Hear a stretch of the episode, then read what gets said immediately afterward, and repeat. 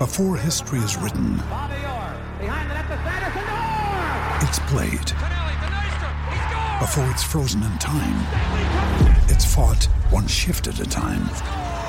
Before it's etched in silver, it's carved in ice. What happens next will last forever. The Stanley Cup Final on ABC and ESPN Plus begins Saturday. With threats to our nation waiting around every corner, adaptability is more important than ever. When conditions change without notice, quick strategic thinking is crucial. And with obstacles consistently impending, determination is essential in overcoming them. It's this willingness, decisiveness, and resilience that sets Marines apart. With our fighting spirit, we don't just fight battles, we win them. Marines are the constant our nation counts on to fight the unknown. And through adaptable problem solving, we do just that. Learn more at marines.com. Knight fans, so sorry you missed the live show, but this replay is brought to you by Gordon and Partners. Gordon and Partners are dedicated to the pursuit of justice for those who've been wrongfully injured at no fault of their own. It's important that you get legal advice directly from somebody you trust, which in our case is Michael Hoffman, a UCF alum. Contact Michael directly at 407 913 5350 or visit the website fortheinjured.com. Don't just trust anybody, trust a fellow knight. Trust Gordon and Partners for the injured.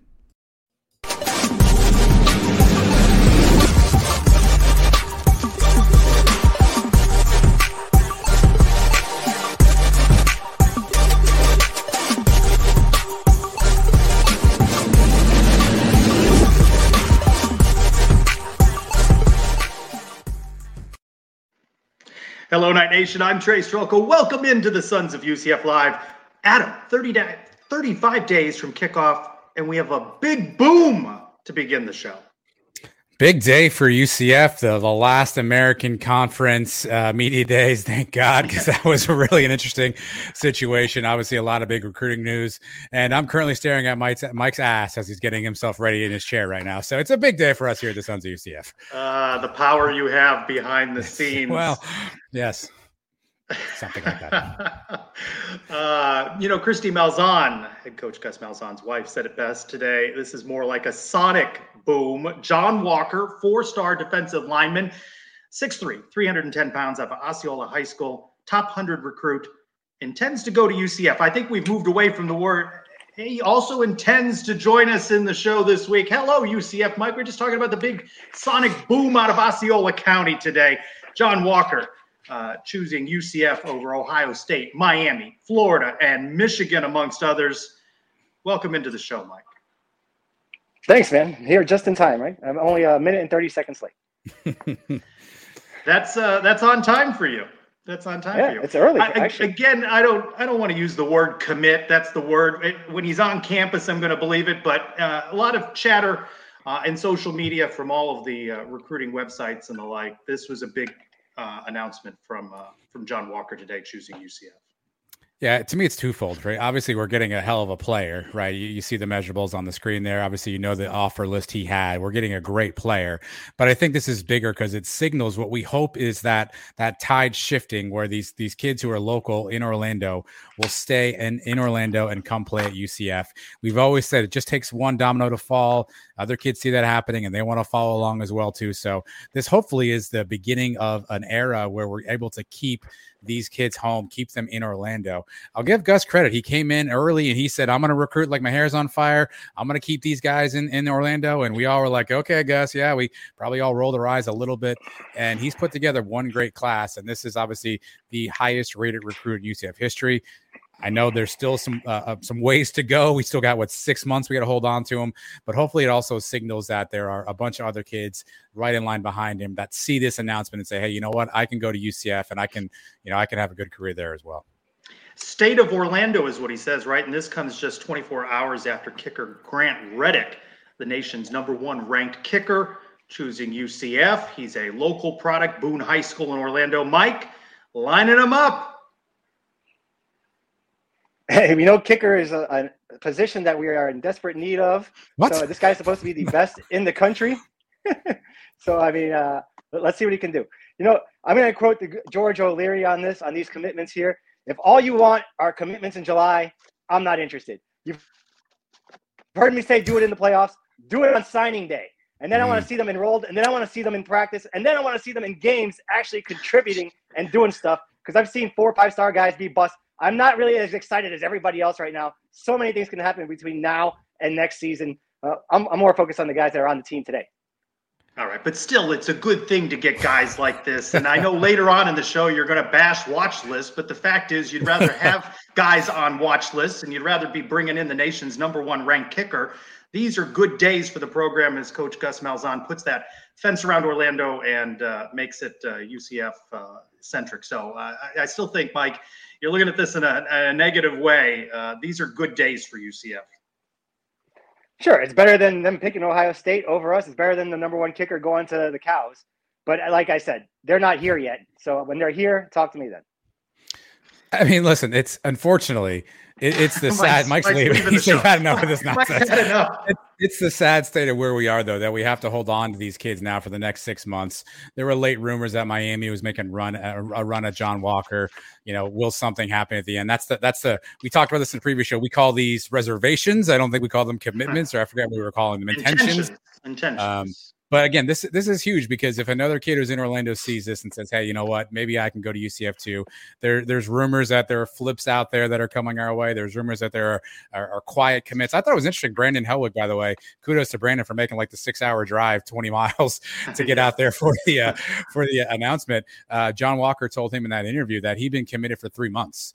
Uh, so that, that's that's that's not only you know is he coming to UCF, but he made that mind up a long time ago. He could have flipped that at any point in time. So hopefully that that bodes well. But Mike's got a point, right? Until they're on on campus, until they're in class, you know, you want to celebrate a little bit, but you also want to leave that one percent for hey, you never know.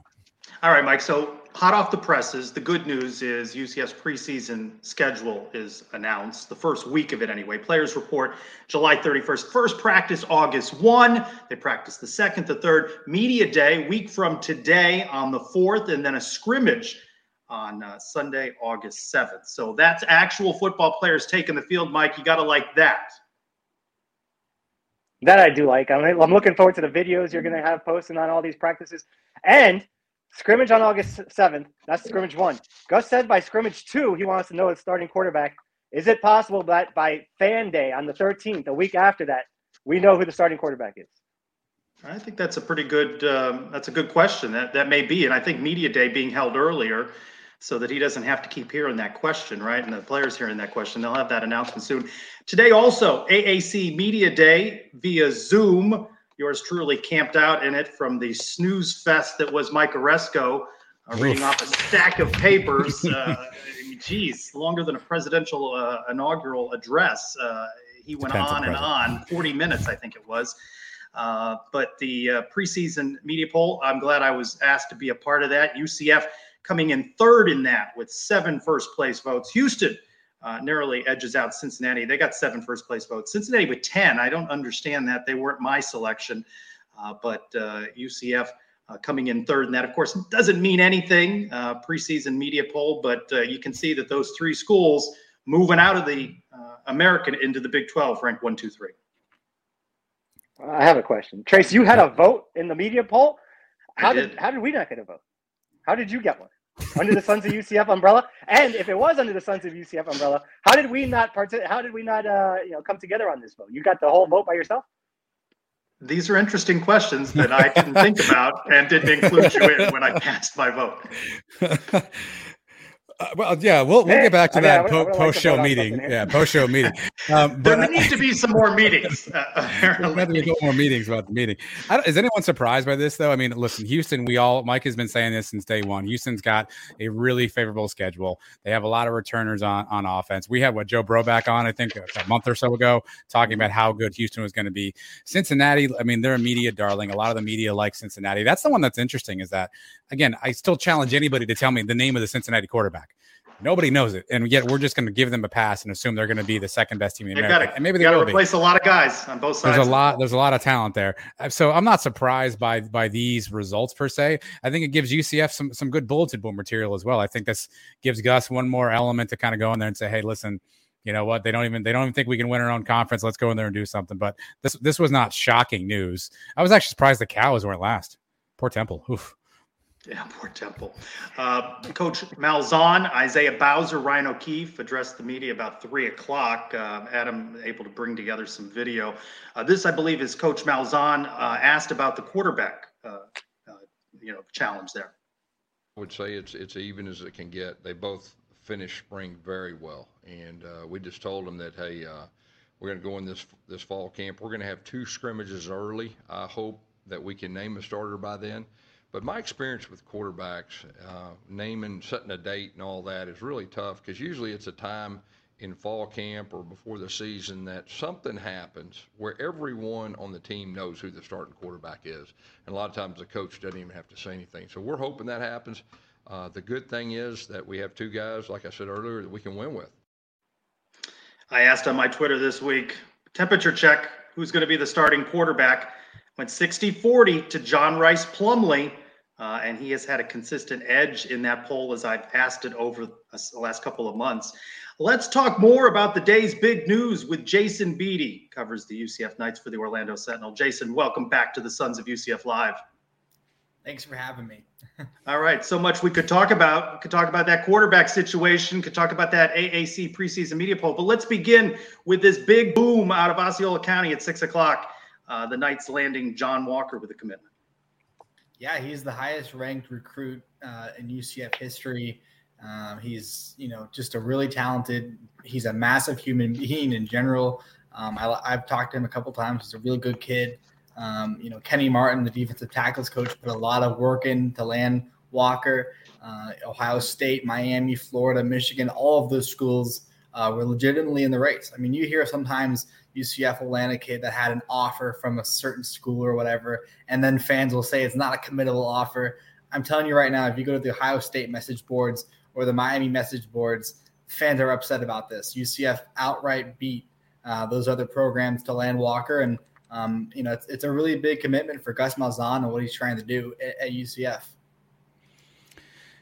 Is he done yet, Jason? I mean, there's rumors of a lot of a lot of other kids. I guess what what do you think this signals bigger picture for the program? Obviously, highest rated recruit in UCF history, hometown heroes, a thing Gus has been talking about. You saw John Walker mention that. Do you think this is the start, maybe of a I don't want to say recruiting boon, but is this a start maybe of Gus kind of closing that state of Orlando off? It's really interesting because last year's class, I mean, they had Jakari and Damari Henderson who were supposedly going to be contributors as early, early on. Um, they had a really good class. Gus Malzahn already kind of started that, but I think landing John Walker takes it to another level. Um, you know, I was talking with someone earlier and, and, and, talking about the impact of this commitment. It's a really big deal. I think when kids see other recruits, you know, commit to schools and, and especially in Orlando, local prospects, I think kids will be watching this and and they'll want to say, hey, I, I actually do like the idea of playing with my friends and, and we don't have to go far. Um, you know, I think it's something that some of the kids that have transferred to UCF under Gus Malzahn have told other kids that they wish they had just picked UCF from the start. John Walker is a perfect example of him choosing UCF from the start. Um, so I think it is a big deal, and I think it will have an impact on other local prospects who still have to make a decision. Johnny Walker, obviously a big name. But what's your preference, Johnny Walker, Jose Cuervo, or Jim Beam? Next question. No comment. Mike, you got another question? yeah. Well, my other one was I saw you guys did a great job on the media day today. Beede, Beede got the first question almost for every everybody I guess there. Usually that's Helwig's thing. So what what did you do to Brandon? Is he trapped in a broom closet somewhere because of you? Uh, no, I think actually, and I kind of had I had to make a decision about this too. Um, it, it, kind of was unfortunate that media day was number one virtual to start with. That, that I just thought that was uh, a really big missed opportunity for the conference. But the fact that it happened to fall on the same day is such a big um, announcement for UCF recruiting. Um, you know, it wasn't just John Walker announcing his commitment, but Jakeem Jackson just committed to Florida and, and Derek LeBlanc committed to Oklahoma. So we had three local recruits. I know Brandon Helwig, you know, doesn't care about kids who pick or Oklahoma or another program outside of UCF, but as the Orlando Sentinel, we have to cover local recruiting, obviously. So um, I made the decision to handle media day. We had Chris Hays at John Walker's and the other guys' announcement. I know Brandon went to the announcement, which is obviously great. Um, but it's it was an hour drive down there, and there's a lot of traffic, obviously. So um, with the timing of media day, that's that's where Brandon was for sure. Plus, Jason might not have made it back for the 8-10 time slot go. on the Sons of UCF. That's what, that's, that's what the other it was part. all about, really. What's your big takeaway from Coach Malzahn speaking to members of the media today? He touched on the quarterback battle. Did you find his comments interesting?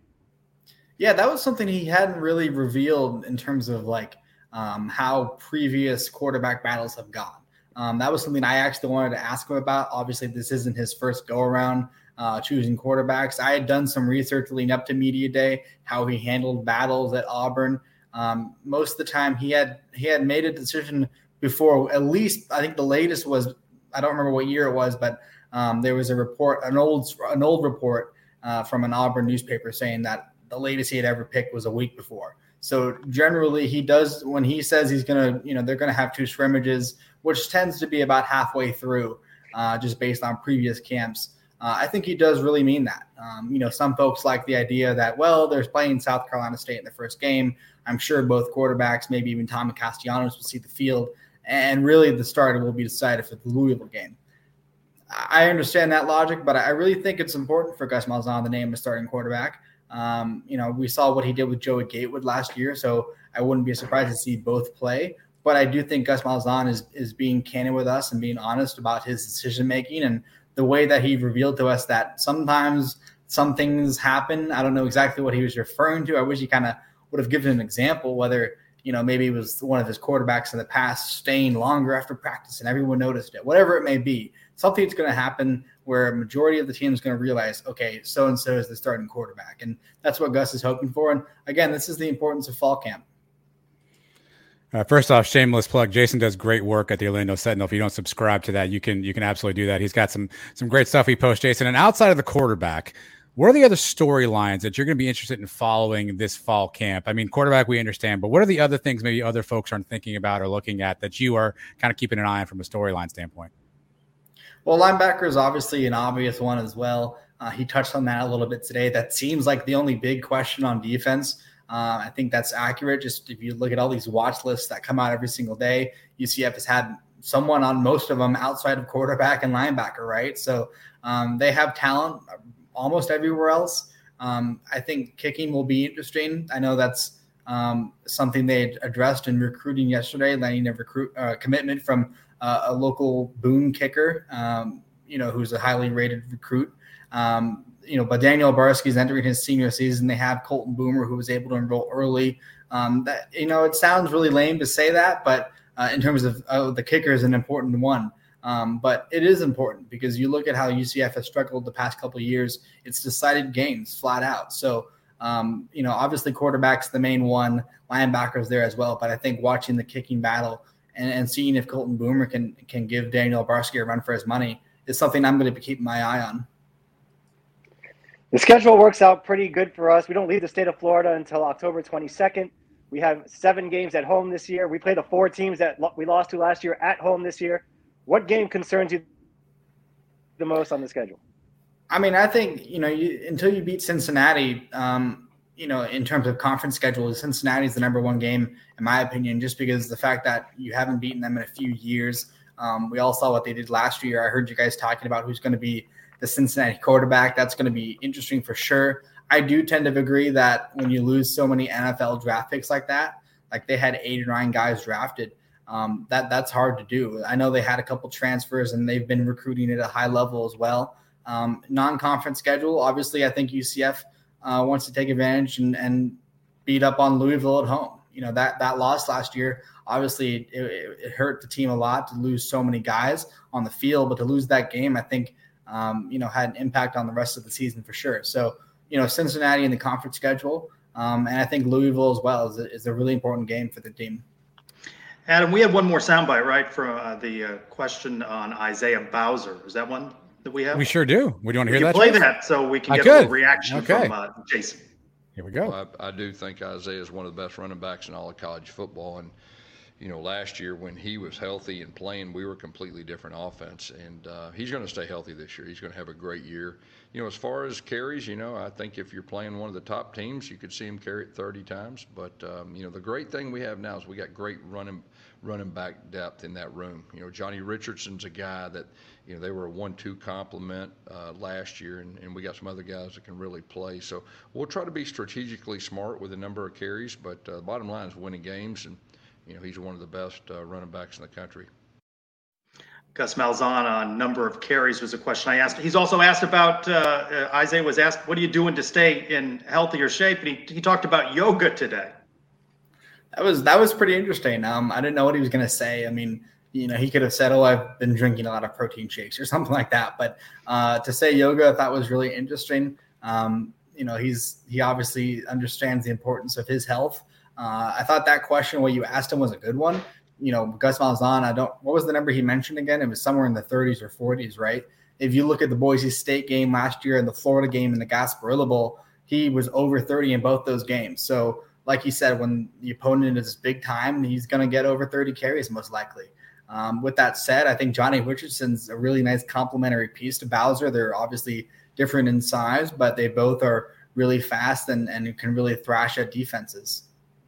I, I just think until we see Isaiah Bowser go through an entire campaign, uh, you've got to be uh, careful with how you use him. I mean, why burn him against South Carolina State, for example? Yeah, no, I agree. And I think that, you know, there's a lot of reasons why kids decide to come back to school for an extra year. I think it's great that he did that. Um, but if he had gone 100% healthy throughout the entire season, he probably would have gone to the NFL draft. I mean, I think that's something in the back of his mind. He needs to prove to the league that he can stay healthy and be a consistent running back that's going to be able to deliver, you know, not outrageous numbers every single game, uh, but someone who can stay healthy and and and uh, be consistent for sure. Jason, you, you all through Orlando Sentinel have had a chance to talk to Terry Mohajir a, a few different times of late. Um, and one of the things he talked about going to the Big 12 was obviously a need for fundraising, a need to you know continue to up the, the financial dollars. We've seen deals lately. You know, there's a sponsor of the of the club now. There's a new sponsor for media rights. Do you have any sense yet for, for how UCF is doing on that fundraising trail, or, or how at least how Terry's benchmarking where they are right now compared to where they want to be? Well, I think you know Terry Mohajir said it himself. They they still have a long ways to go. You know, when I was doing reporting on the multimedia rights, which I think was an important deal, um, a lot of people were like, "Oh my gosh, this is incredible!" And it's it is, it is a really nice chunk of change. Um, but they still have a long ways to go. I think when they shared those numbers when they launched Mission 12, you know, they were near the bottom of the league in a number of areas. Um, you know, a couple of things have to happen for UCF over the next decade or so. Either they need more alumni to donate, or the average alumni needs to donate more. Obviously, the best answer is both those things: more people donating more money.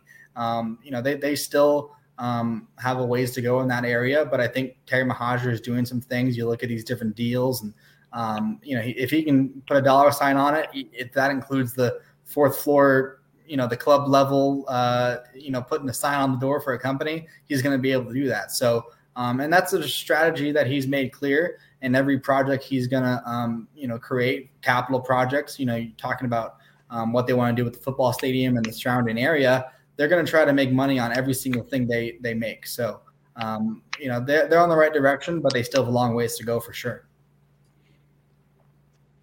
Kind of piggybacking off of that, we saw Gus riding around in a Rolls Royce yesterday or a couple days ago. Let's say tomorrow you hit the mega millions, you win a billion dollars what are you going to do for UCF? How can you? What would be the first thing you improve? I mean, you know, as an independent journalist, um, you know, obviously, I'm a, proud, I'm a, proud, UCF alum. Um, you know, it, it, would be you know great one day, well far in the future when I'm not covering the team anymore to you know support UCF. Obviously, um, I remember a friend of mine's mother has made a joke about you know, all these schools asking for donations. And she said, well, I already committed $60,000 over four years, referring to the tuition, obviously. Um, no, I think the Rolls Royce was a really uh, intriguing decision. You know, I've seen Lamborghinis and Ferraris and some of these other uh, larger schools have bringing these cars in. It's, it's flashy. It's, it's exciting. Um, I'd love to know the backstory on how they got that. I, would heard about it the night before. Um, you know to pick the Rolls Royce is is really nice, and it's it's it's a cool thing that you can do. You've touched on quarterback and linebacker. Let me ask you about special teams. How open do you think the kicking job is? I don't think it's as open as people think. I mean, you know, when you add a kicker like Colton Boomer and um, you know, they they went after a couple transfers last year, Riker Casey and uh, Green Bologna. I'm not going to say his last name right, but they have another Bonio. transfer. From- Sounded good. Thank you. Um, they added those two transfers. They tried to address that. I mean, um, you know, I think it was really between Obarski and Boomer in the spring, going back and forth. Boomer is a perfect last name for him and what he is, what his job is. He has a pretty big leg. Um, but at the end of the day, it's it's about pressure, and Barski's obviously had some challenges with that. Most notably, the Memphis game a couple years ago, we all saw what happened on the sidelines there. Um, but at the same time, you know, even with the kicker they added to the recruiting class this week, who won't be on campus for another year, um, you know, you still have to make your kicks under the bright lights. Uh, you know, maybe this is something that UCF took for granted having a guy like Matt Wright. I mean, in retrospect, Dylan Barnes is, is looking more and more reliable. I mean, he was pretty accurate, even though he wasn't, you know, the star guy all those years. Um, you know, but I think Daniel Barski has the job, uh, but Colton Boomer is definitely going to, you know, make a push for it too. Jason, what's um, you know, obviously uh, camp kicks off, and and you know, what do you see or what do you sense as camp's going on? The difference between year one with Gus and this year, obviously, you know, obviously more time under his belt this time around. Do you sense any difference between the way camp is running or the way that you know things are going to fluctuate with uh, a year two under Gus? Well, camp starts next week, um, so I can't exactly answer that in terms of fall camp. But looking at spring camp specifically, uh, and kind of how things are run in general. Um, you know, um, I think every time when you bring in a new coach, you don't know exactly what to expect. Um, I think this year, put simply, the athletes had a better idea of what to expect. Um, you know, they, they had some more organization. Things were run smoother. Not saying things weren't smooth year one, um, but you have an idea of what things are going to be like with the coaches out there, and everyone knows each other this year. And uh, they have a bond already. They have, you know, they've created some memories from last season. They've built trust over the past year. Um, you know, so I, I think I don't think things are going to change too much. Um, you know, obviously they can because camp does start next week, but um, I, I, think in terms of like team chemistry and, and the way things are run and the expectations and whatnot, um, it's it's it's you know obviously better than it was last year for sure. Here's probably the most important question of the night. You get to work in person with Trace Trylko all the time at these press conferences, right? Now you see him today on screen. He's got a little beard stubble going on. If you saw him last week, he had hair on his head. We've seen a full beard. We've seen a mustache trace. What is your favorite face to trace? well, I mean, it's always it's always fun when he comes back with a mustache or something like that. Um, you know, I, I, like clean shaven. That's how I wear my my own beard because it gets scruffy. Uh, but you know, whatever works for Trace works for us, right? Got to count on Mike for the hard hitting questions, Jason. yeah. Uh, Jason Beede covers the Knights for the Orlando Sentinel. Find his work online and in print. And Jason, I'll see you at a training camp next week. There we go. There we go. I'm ready to break down 15 minutes of practice. That's right. I, I saw 20. I saw 20 minutes on the update. So just wow. prepare yourself five extra minutes, Jason. Stretch if you have to. Do what you got to do. Yeah. That's going to be big time. Yeah, there you go. Thanks, All Jason. Jason. Thanks for being with us. Thank you, as always. So, Mike, you uh, percent more. Yeah, two questions there. One was on on what my appearance is going to be, and the other was on Johnny Walker and Jose Cuervo. These are two of the questions. That's right. you had your back. All right. Uh, I wish there was a way to isolate a camera on uh, on Mike's face. I'm going to go through some watch lists, Mike, uh, and, and I've, I've, researched the number of finalists for these awards. So I just want to see your face. Ryan O'Keefe today named to the Hornung Award watch list, most versatile player. He's one of 52 finalists. That's not even the highest number. Isaiah Bowser, the Wuerffel Trophy, recognizes community service, athletic, and academic achievement. He's one of 115 finalists, Mike. One of 115 uh, punter Andrew Osteen, Ray Guy Award Best Punter. Just 48 finalists for that one. Uh, guard Lokahi Pauole, Outland Trophy, top interior lineman, 89 finalists. And we'll end with uh, safety Divaad Wilson, the Gursky Trophy, Defensive Player of the Year, 85 finalists. You got to like that we're on a lot of watch lists, these guys. Yeah, I got another list for you. It's the I don't give a shit list and put me on it, and I'm going to win it because I, I don't care about any of these watch lists. Yeah, I said. He. No, he, that's clear. He, he does not care. He does, it is not. It is not his thing. Uh, but I, I, think Jason said it best. So it's good to have some guys being named, right? I mean, to, to Mike's point all the time, what does this really mean? Does this mean they're going to win something? But I mean, at least it, it, shows that the talent that we have out there. What I don't know is how these are voted on. I, I had a chance to uh, to talk to somebody today, and I asked like inside how, how are these voted on? Nobody really knows. There was like a, a, a shrouded secret. Sometimes it's the SID floating some names around there. So I think that's the part I'd love to understand. The Trace, do you have a vote for those? I mean, you have a vote for that. Is there a vote I'm you afraid, have that maybe you're not? I'm afraid to mention that to Mike now okay. for getting called out on the show. I sorry, Mike. I just didn't think about that. Uh, you know, uh, collaborating. Uh, well, hold on. Well, let's do it now, Mike. How would you have voted? Uh, for the conference, obviously, we're never going to lose a game in this conference, so uh, we would be number one. I'd put Houston two because they have the easiest schedule. Uh, you know, Cincinnati, I think is going to take a step back. I, there'd be three, but I'd have um, I'd have East Carolina actually with with surprise, maybe a little bit higher up. I always put the Cows last, but to be honest, Temple has been the crappiest team the last couple years, so I think they might have got that right. Um, every, so everybody based on those, it sounds it sounds kind of like how I I channeled you when I cast the vote. All right, uh, SMU. I actually forgot about SMU. SMU is not bad too. Are you allowed to reveal your vote, Trace? Is this one of those secrets where you can't you can't let it out to the public? I'm not asking. I'm just asking. I don't reveal it. Uh, it was. It's been a couple of weeks. Those were my top three. Um, okay. But uh, and that wasn't a homer pick. Uh, I I do think Houston's going to be right there. I think Cincinnati takes a step back, and I like the fact that UCF has not only the nine games in state, but the four teams they lost to uh, in 2021 at home. So uh, that that contributed to the decision. Um, and uh, that that I, just, I just don't remember the full order uh, that I had on that vote.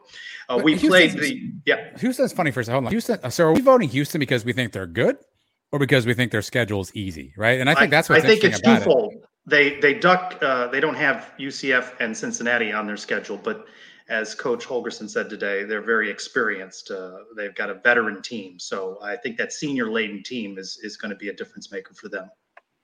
Yeah, because I mean, we tied them first place votes, right? So I mean, that's what's curious. I, I, think they're there because they edged out by one vote. And I think it's probably from schedule. But go ahead, Mike. Sorry. Do they get SMU at home or Memphis at home? I forget how where, where they got them last year. So obviously it's the opposite. But I was just about to ask you that because I thought the answer would be on the tip of your tongue. I'm the one that asks the questions around here. The hard yeah. ones anyway. Yes, the question. Uh, Adam's been doing a, a, lot of work this afternoon, uh, putting together these videos. You're going to find uh, all of them eventually on the Sons uh, YouTube page, right? All from the uh, coaches and the players uh, at Media Day. Yeah. Yeah, obviously, right now, Gus Malzahn, Isaiah Bowser, and Ryan O'Keefe, their video is online. So make sure you go check that out. And we had to at least hear from our, our commissioner, our dotting commissioner, one final time, Mike Aresco, all 72 papers he had in his hands. His video is also posted there now. Took a couple of cheap shots at UCF Cherries. I, I heard a heard a Tulsa reference in there, heard a you know reference about some of the schools. So took, took a couple uh, took a couple shots there. He did. Uh, the reference to Tulsa was interesting. Uh, just not the best performance uh, for uh, Commissioner Aresco, uh, but listen to it for yourself. Uh, and that and all of the coaches uh, from AAC Media Day will be up on the Sons of UCF YouTube channel. Be sure to give that a subscription. We've been over the last several weeks getting to know our friends uh, in the Big 12, uh, the new programs that we're going to be uh, playing against uh, come 2023 and beyond. And this week we welcome in someone who covers Baylor, Matt Wilson, with the podcast Between Two Bears. Matt, welcome into the Sons of UCF Live. Guys, what's going on? It has been an interesting summer. I am I'm so ready for the actual football portion of this though. So I, I just I I I'm I'm excited that things are changing and we're we're gathering new friends from schools that we have history with. But man, I'm just ready for the football. like, well, we'll I, talk I, a little bit about football in just a second. But what's been the reaction uh, in in Waco and amongst uh, the Baylor Bear Nation to the changes. Uh, Houston come in, and Cincinnati, BYU, and of course UCF.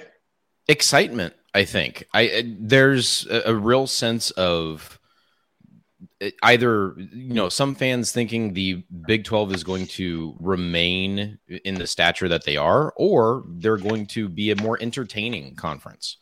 I, I, really, really enjoy the concept of having a BYU and a UCF. Not to mention the state of the program for Houston, and of course our latest playoff appearance with Cincinnati. I that's such a good collection of not only on the field products but fan bases too. You have a, a national brand, an international brand in BYU.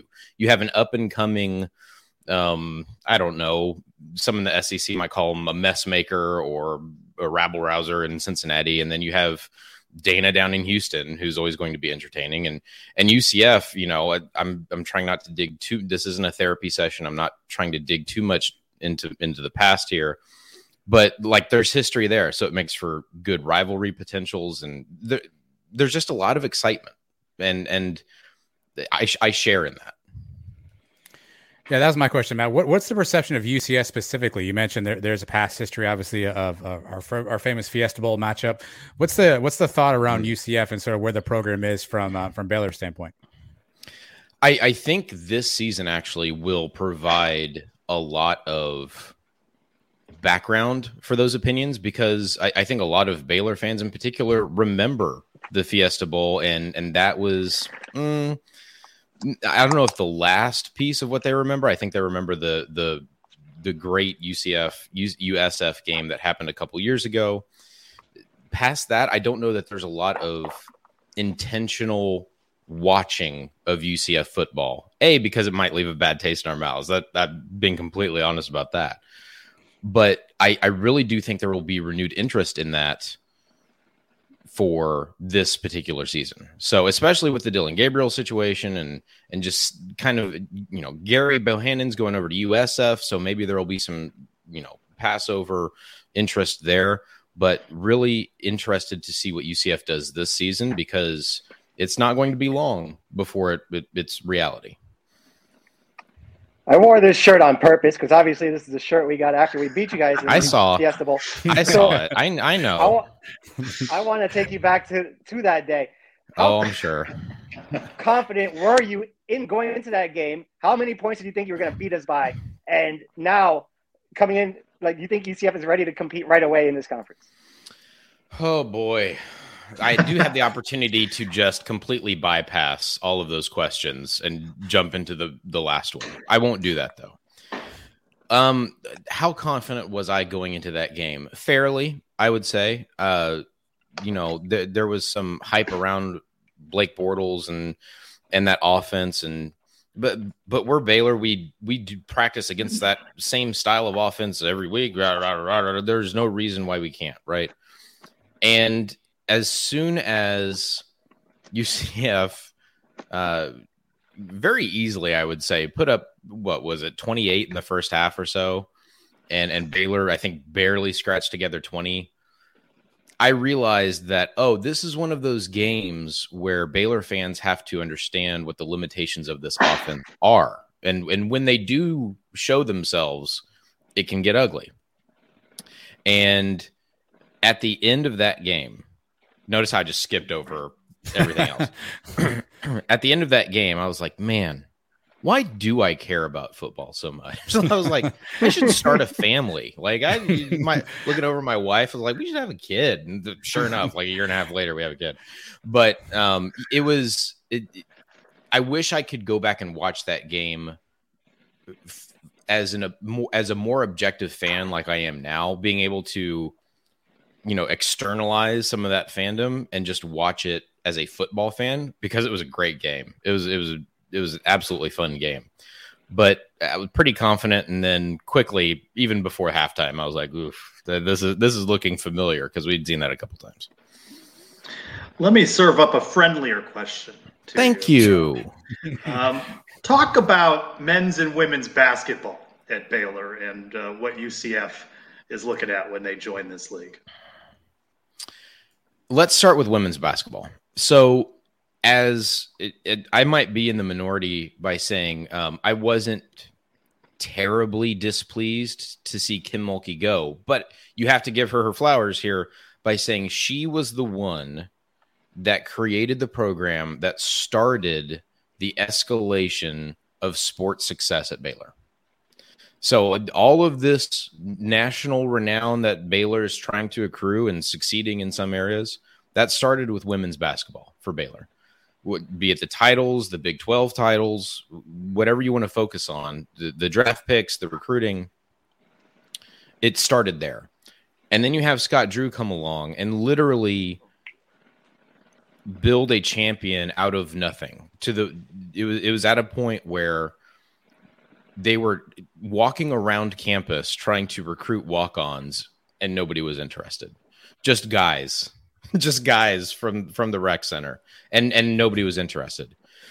Baylor basketball is, actually the reason I became aware of Baylor. I was watching I, I'm pretty sure it was a Texas Tech game in Lubbock and Aaron Bruce. You guys don't really have a reason yet to understand that name, but Aaron Bruce dove for a ball out of bounds, and I thought to myself, "Wow, that that guy plays too hard."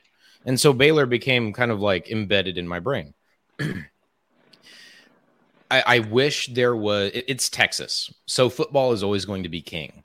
But these basketball programs now, with Nicki Collen leading the women's team, they are showing that you can have sustained success at a small private school in the middle of Texas.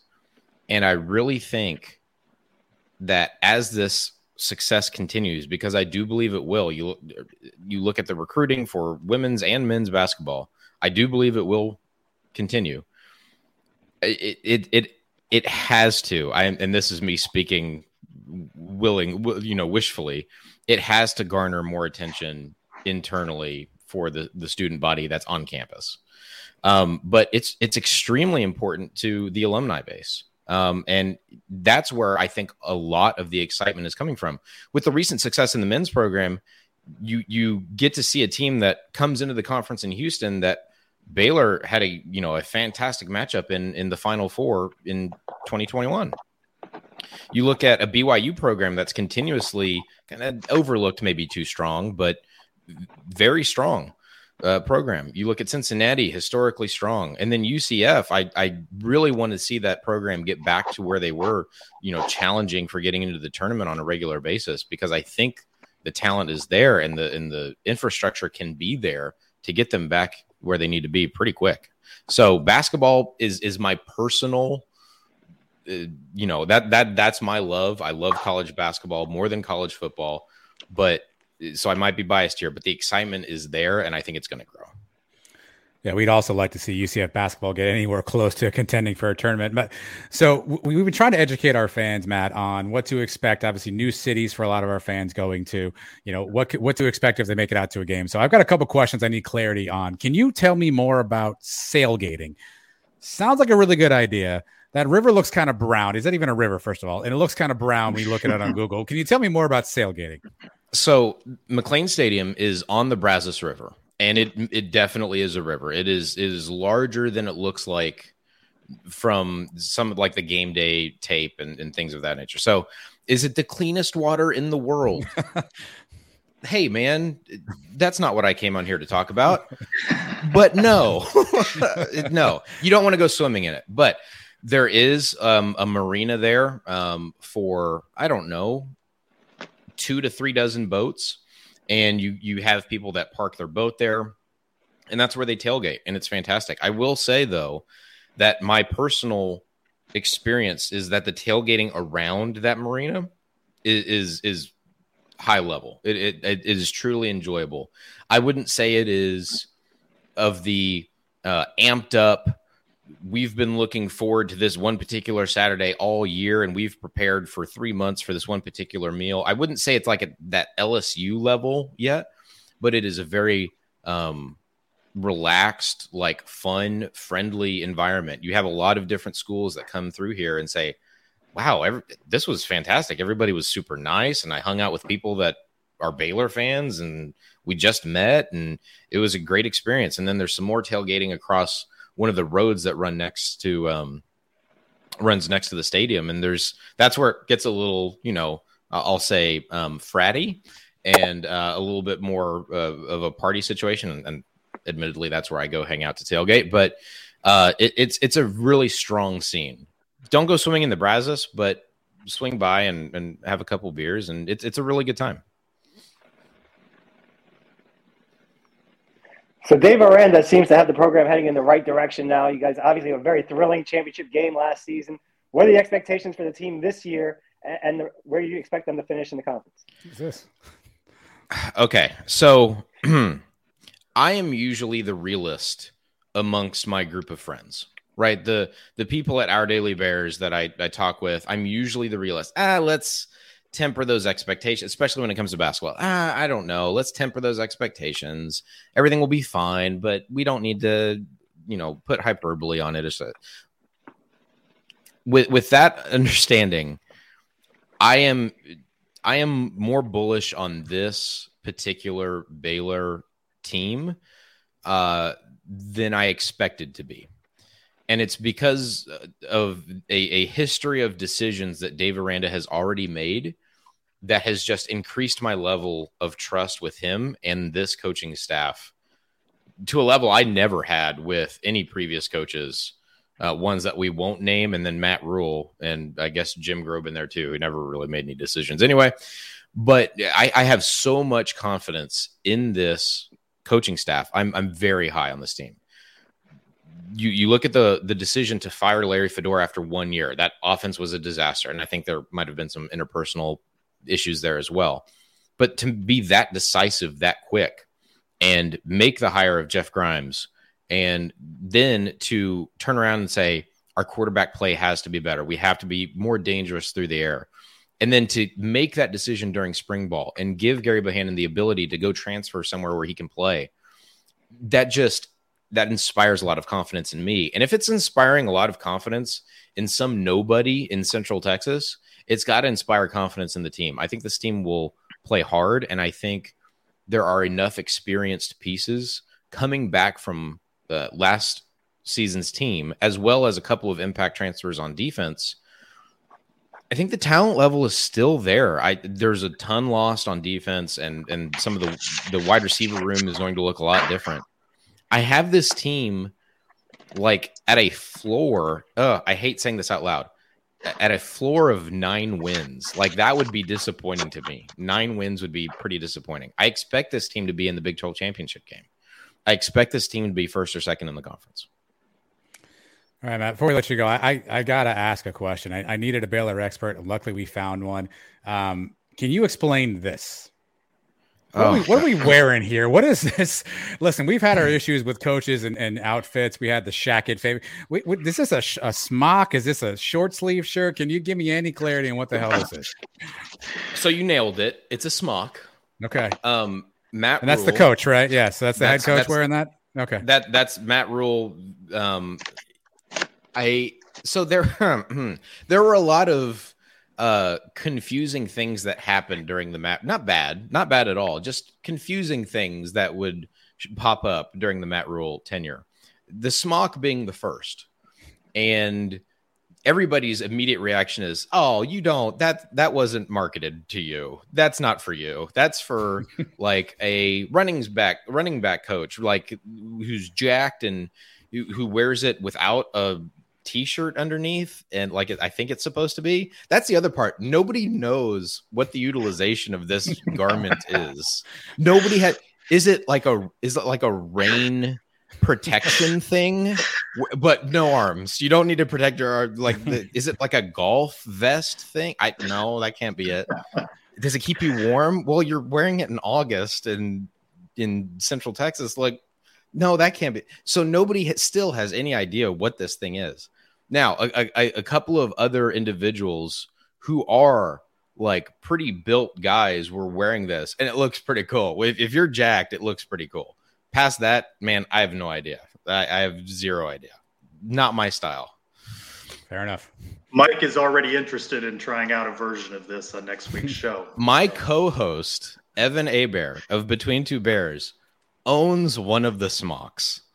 I'll have to get a picture over to you guys. Um, he he's not as um we'll call it uh blocky as I am. He, he like he's he's he's walking six miles a day. We talk about it all the time on the pod. He's he's walking between three and six miles a day, and he's pretty fit, but he's really skinny. So like it's not even like a skinny thing to make it look good. It does look cooler on him than I think it would look on me. But yeah, I now I'm confused. I'm gonna be thinking about that all night. I'd forgotten about the smock. You're welcome. Happily, I think. Matt Wilson mm. of Between Two Bears covers Baylor athletics. Thanks for being a good sport and joining us on the Sons of UCF. Uh, yeah, absolutely. Please listen in. We don't talk about Baylor sports all that much. I know that sounds insane, but we talk more about the things that are surrounding Baylor sports, like like strippers that have monkeys in their act hmm. and that bite children. And what's the name of that place? What's the name of that place for uh, for when we travel out there? You'll have you'll have to go back and listen to the episode that was titled, uh, I believe, "Step Monkey, What Are You Doing?" I believe was the name of the that episode.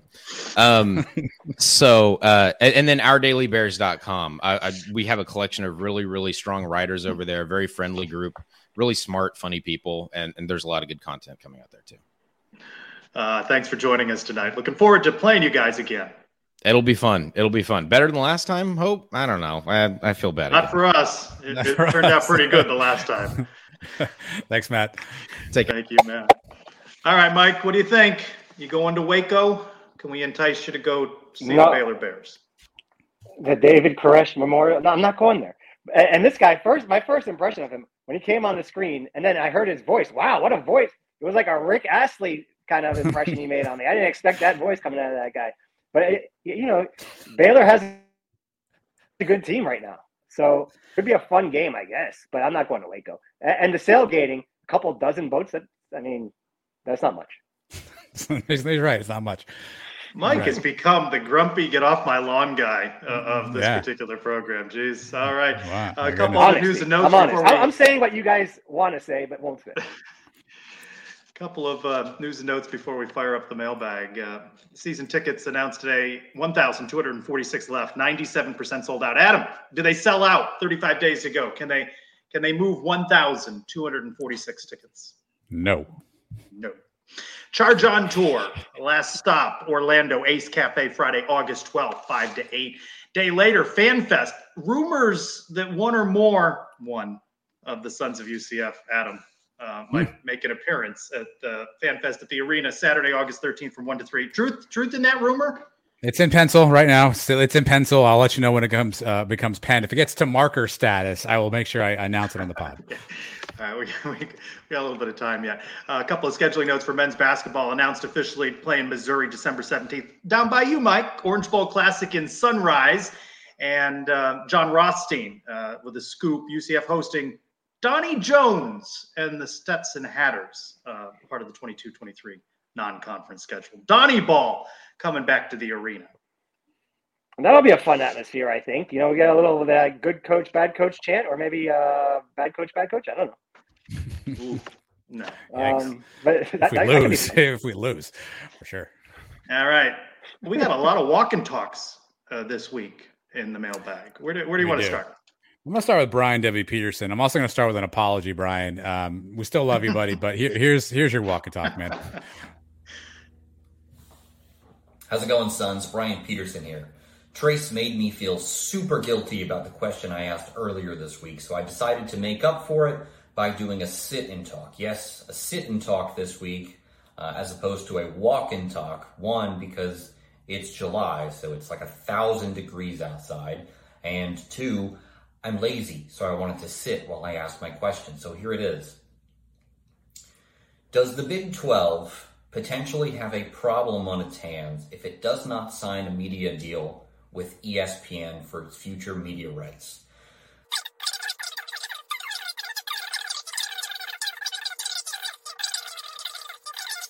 Uh, as always, I appreciate you guys and all the great content that you guys put out every week. Um, I'll check in next week. Go Knights and charge on. Ah, the special effects budget you, buddy. through the roof. Love you, buddy. that was like a minute and a half long question, so we we had to economize. We, it's only an hour show, Brian. yeah, good thing you cut that. I would have been sleeping by the time he was done asking that thing. Uh, His question though was uh, not signing with question. ESPN, right? Is that a problem? And I think he's probably yeah. onto something there, right? Because ESPN will ignore that that which is not on their airwave, so that probably is a bit of an issue at some point. But at this point, it, it comes down to money versus you know exposure. I think UCF's in the money camp at this point, so let's take the money on that one. You know, ESPN does run all of college football, and it's because you know all they promote all day, and everybody knows how to watch the games on ESPN. You know, it's either on ESPN, ESPN two, or on the Plus. If you're on CBS Sports Network, you kind of get lost in the mix. Even the Fox Fox Sports One. I don't think anybody knows what channel that is either. So um, I think it's very important to keep ESPN in the mix at least. Perhaps the um, highlight of the week is the walk and talk from Jan and Brett. It's interesting. They're they're uh, they're not they're they're in actual South Florida, right? Yes. Mike, you live in actual South Florida, right? Connect the dots, friends. Hey Knight Nation, and Britt coming to you from South Beach and the. So we can't walk and talk because there's too many people. So here's our question. Seeing how the bounce house is pretty much sold out this year, are we gonna go undefeated at home like we do every year that we're sold out? I believe we are. Brit, yes, right. Brit believes we are too. So, what do you think? Go nice and charge on. Check out her shirt. And uh, can I just say that we have walked through a plume of marijuana smoke, and I'm not sure, but I think Brit is high. I think Britt is high. It's an eventful mailbag so far. It's gonna be tough to top the rest of these at this point. By the way, the shirt Jan made for us said it's all about the UCF down there in real South Florida. So a little a little dig uh, there. Uh, yeah, I think they can go undefeated. I'm sorry, I, for, I cut the video. I, what was what was the question? I, I forgot the question. uh, will UCF go undefeated oh. in its seven home games uh, this season? I think Louisville's a challenge, and of course, uh, still got to get by Cincinnati, uh, SMU, but um, I like their chances. I'm going to say yes. Yeah, why not? We were obviously good at home last year on natural grass where we are better. I'm going to go with a yes. We haven't lost a game at home with a full crowd since 2016, you know, going back before the national championship season. So uh, I, I like our chances. I, am more upset I didn't get an invite to the Cleveland. That looks like they were having a great time out there. That's my kind of scene right there. I can't prove you weren't there, Mike. Nobody really can. We got we have one more walk and talk though. One more. Our buddy Robert, two letters, two words. Well, is it though? Hey Knight Nation, what's going on? It's Monster the Barber here. And I have a question from my guy at two letters, two words. When you guys reach 1,000 YouTube subscribers and you let me give you guys your matching tattoos, Knight Nation's curious to know where on the body are you guys gonna get those? I thought he was a barber. He does tattoos. I need I need some licenses here. I need to see some official paperwork before I I sign up for anything at this point. Oh, I thought this was a, a question from Robert. I, I, misunderstood. He often farms out his work to to others. Um, I don't know. Not not calling him lazy. Mike, do you do you have any tattoos, Mike? At all? You don't have any. I, I don't. I don't. But if I were to get one, I get one right on the spot where Adam saw. Oh, there you cut out right there. Right there. Yeah. Say that again. Say that again. Your, your audio went a little skippy there. I said I don't have any tattoos, but if I were to get one, at the beginning of the show, you heard Adam. He said he got a nice view of a part of me mm-hmm. when I was logging in. Mm-hmm. I get the tattoo right, right on that area. Yeah, that's fantastic. Left or right? I mean, you, you kind of put on both cheeks and you make the, you know, you get the wow or the mom tattoo or whatever it is, and you get the O in the middle. Um, Adam, what about you? Where, where's the tattoo going? oh, I'm doing the I'm, I'm, doing the alphabet on this one. Uh, I mean, uh, it depends on what it is. I'm, you know, back shoulder, something that depends on what I have to get uh, if I want it visible or not. But I, I, need paper. I love you to death, monster. I need paperwork before there's any sort of tattoo situation. I need to see official documents. I need to see licenses, whatever the rules are here. I mean, Trace, you've been in. The, have you seen anybody getting tattooed while they're getting their haircut there? I see people drink beer there uh, as they're getting their haircut or hair put uh-huh. on, as the case may suggest itself. But, Whoa! Uh, yeah, way. But uh, no, I haven't seen any tattooing going on there. All right, we'll check in uh, on, on the that. record there. All right, good stuff there on the walk and talks. Brit may be high. Is my takeaway from this. At Lonely Bee UCF, even if it's a top 100 recruit that commits to UCF, should we get excited when a top player commits before transferring, or should we not celebrate moral victories? This seems sort of like the sort of grumpy question that, uh, Mike, I, I'm with you. I want to see him on campus before I get too excited. Yeah, I'm not excited until I actually yeah. see them making plays. It's not only they have to get on campus, but they don't have to be a bu- they have to not be a bust. They have to actually be a good player for me to get excited.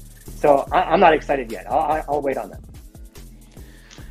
Yeah, unfortunately, that I mean, the reality is these days with NIL, with bags of cash, uh, Jeremy Pruitt's wife walking around, you never know what you're going to get. By the way, the salty Ohio State fans accusing us of doling out bags of cash. Clearly, never been to UCF. don't, don't, understand that there's not all these bags of that, money. That first watch money is really paying off. a couple yeah. more guys taking NIL deals uh, with first watch. At UCF yeah. underscore Jeb Shred, entire running back room looks stacked. Of course, you got Bowser, Johnny, and the rest. Uh, O line decent experience. Any hot takes on the run game this season? Breakouts. What do you think this group is capable of, Adam? I think Mark Anthony Richards is a really interesting prospect because he played really well in spots last year, but similar to Bowser, we didn't see him a lot. But we don't win the ECU game without him last year. That that's just a fact. You know, and even the games I think it was the SMU or Cincy game, we are blown out. He came in and, and at least made some made some noise on the ground. So I'm curious how he fits into this because he's he's not as big as Bowser, but he's kind of fast. He's had some injury history. We know he's got the you know the four or five star rating, uh, but uh, you saw spurts of greatness out of him. So I'm curious what what Mark Anthony can uh, can pull off if he can stay healthy. I want to see Johnny Richardson take that next step, right? And, and by that, and not, he has to stay on trip. his feet, right? Stay on his feet and take those next ten steps to the end zone. And if he can do that, he can have himself a very special season. At Zeebles, UCF, what's the worst UCF could do this season, and you still consider it a good season? It was interesting to hear Matt say uh, with Baylor there that uh, nine wins would be a bad year out there in Waco. Uh, what's the worst UCF could do, and you'd still be happy that it's a good season? So uh, here, here's the problem with this. I would say two losses, and I'm okay. But it depends who those two losses are to.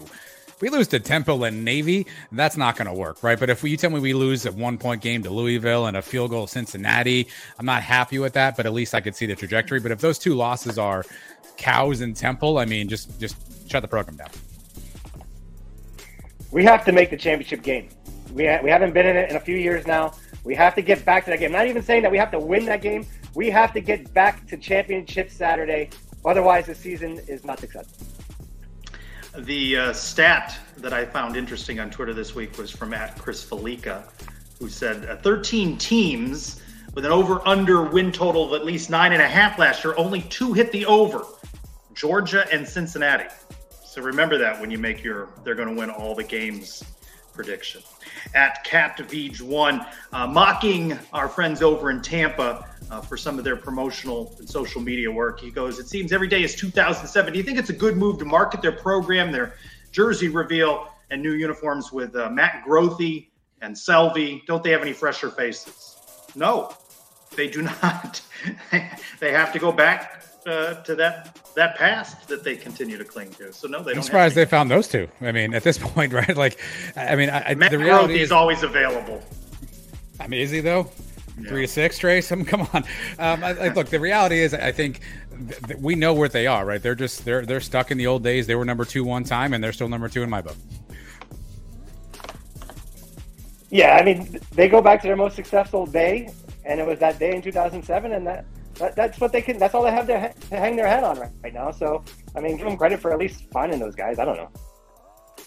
And we end with at Hugh C. Heff. Uh, during a recent Tailgate Talks podcast, the Sons shared they're too old to tailgate on Memory Mall. Hugh says he's 37, doesn't see himself tailgating anywhere else. Begs the question how old is too old to enjoy the biggest party on campus? Why do you guys think you're too old for Memory Mall? Uh, I mean, I'll, I'll start with a, a, lot of times there there are other family members with me, so I mean, there, there's more of a, a family uh, but choice. just the two of you, just the two of you are going. You still you're going to avoid Memory Mall. Well, hey, we're lazy, so we're not going to set anything up in advance. So that's the problem. Mike and I are not getting up there early, setting up chairs in a tent. So we need to crash somebody else's tailgate party, right? So we need to we need to make some inroads with some of the the local uh, college kids there because there's no way Mike and I are setting something up in advance. Chris Rock said it you don't want to be the old guy at the club. You're not too old, just too old to be in the club, right? And, and, that would probably be us. People would be looking at. Like, think about it, the kids that are in school right now are half of our age. Half. They're actually closer to my kids' age than they are to my age. So, you know, I, am a little bit more, more mature now. I'm, like Adam said, I'm not setting up the tailgate. if we're to tailgate, we're to do it like we did last year, where the people bring the tent and set up everything for us, and we walk straight to the game. uh, it's a little too much work for. We are about a year removed from the potato salad uh, uh, situation, aren't we? By the Yeah, way, and- and Adam, when you're going we're- back to queue up portions of the show, I think Mike just said that he's too mature. I heard that. I heard that. I did. And we're only about six weeks away from my next potato salad party for the Louisville game. So be ready for that one. There we go. Is it potato salad part due? you're not Well, making if he anything new? I saw he was he was personally lobbying Terry Mohajir for hot dogs in the cabana today. Oh so my goodness! This could be you a, were, you were this could be a brash on the food Twitter today about that with Terry. this Jeez, could be a food treasure train for Mike. Potato salad at the tailgate, hot dogs at the game. I mean, he's all set after that. Burger you afterwards for a couple of cold ones. Oof. Holy Trinity. Mike, for you uh, you did make an interesting yet forceful point uh, to Mr. Mohajir today when you mentioned that if everybody can drink all over the stadium and we're going to take away things from the cabana, what's the joy in the cabana? I think they're going to have to navigate that, and we've been talking about that over the course of the year. That from a revenue standpoint, they may open up some uh, avenues there uh, with beer sales across the stadium, but you got to reward those folks in the clubs. I understand what they're doing. They got to make the money. I don't have any problem with them selling beer at other spots. I still like my cabana seats. I like being at the fifth yard line. I like having the, the party deck where I can stand and watch the game if I want. But the thing that threw me was they said that they're not going to serve alcohol or liquor anymore, and they're only going to have those pre-made drinks. That doesn't sit well with me. For me, it doesn't affect me. I drink beer, but my wife, she likes to have a vodka. My buddy that I go to the game with, he doesn't drink beer. He only drinks his Tito's and all. That's going to cause a problem. That's true. I heard later in the day that there was a lot of backlash, maybe from me, and, and they, they're changing course. There will be regular liquor in the cabana. I'm surprised you didn't uh, at Jimmy Skiles on your hot dog point too.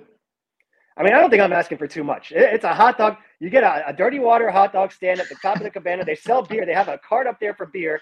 Have another cart right next to it with hot dogs, so I don't have to go downstairs to get my hot dog. I want both of them at the same spot. It, it's a pretty simple solution. Adam, when I messaged you, when I sent you Mike's tweet today, what did you say? Mike's Mike's focused on a couple of things. What were the things you mentioned? Yeah, let me uh on, let me let me let me pull that up here. I, I think I had um death, taxes, and hot dogs. Mike's Holy Trinity. I mean, if it's if the Home Depot could have one of those things at, in front of their stores, why can't we have one at the top of the cabana? I don't think it's out of the budget. Sounds like something for the Sons tailgate. Have a dirty water hot dog stand. they have hot dogs at Home Depot? You never been to Home Depot and they have a guy sitting outside with a, bu- with a, a hot dog stand? I guess I haven't. Uh, That was like Costco. I Home thought. Depot I think. Huh. Are you eating hot- Home Depot hot dogs on weekends? that's what's going on. You're not at the Clevelander because that's where all the young guys are hanging out. You're over at the Home Depot buying tools and getting a hot dog. I'll tell you what, for my job, I did a lot of travel, not, as much anymore, but I used to be on the road all the time. Home Depot, I would stop in there, go to the bathroom sometimes. And for a hangover on a Monday, you go there, you get the hot dog, you get some onions put on there. They actually do a good job with their hot dogs. Um, it's not a bad option. Adam, could you scroll? Do you have Elo's comment that you could bring up as we end this uh, this this show? What was the uh, Mike? You may have missed it. We need video clips of Adam's looks when Mike asks guests awkward questions. My favorite part of that whole interview, though, was uh, Matt Wilson's dog in the background, which he tried to blur very nicely, but it just was not working. That dog was all over the couch behind him.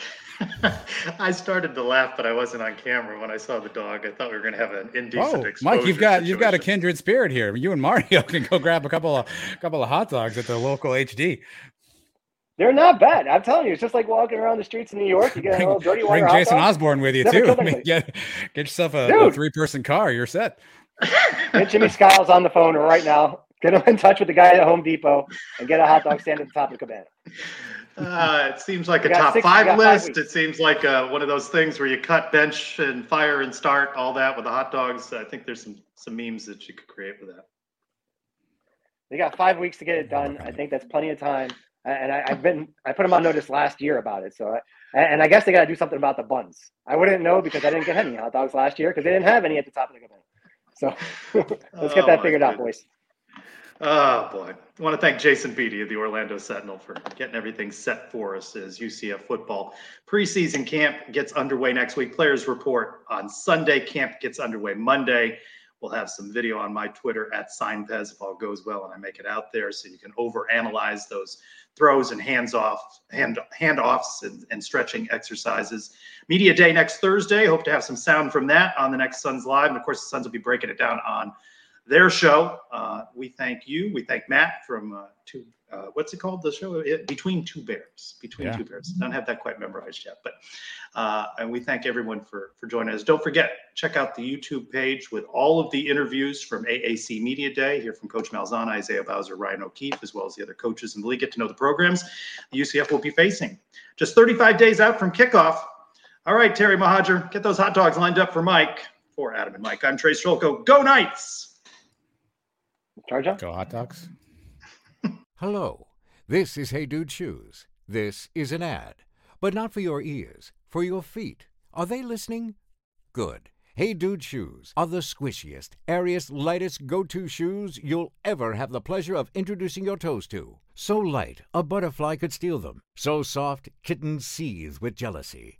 So cushy, your hands will curse your feet for all the love and attention. Toes, you've hit the jackpot of comfy. Hey Dude, good to go to. Sports Social Podcast Network. When you need mealtime inspiration, it's worth shopping Kroger, where you'll find over 30,000 mouthwatering choices that excite your inner foodie. And no matter what tasty choice you make, you'll enjoy our everyday low prices, plus extra ways to save, like digital coupons worth over $600 each week. You can also save up to $1 off per gallon at the pump with fuel points. More savings and more inspiring flavors make shopping Kroger worth it every time. Kroger, fresh for everyone. Fuel restrictions apply.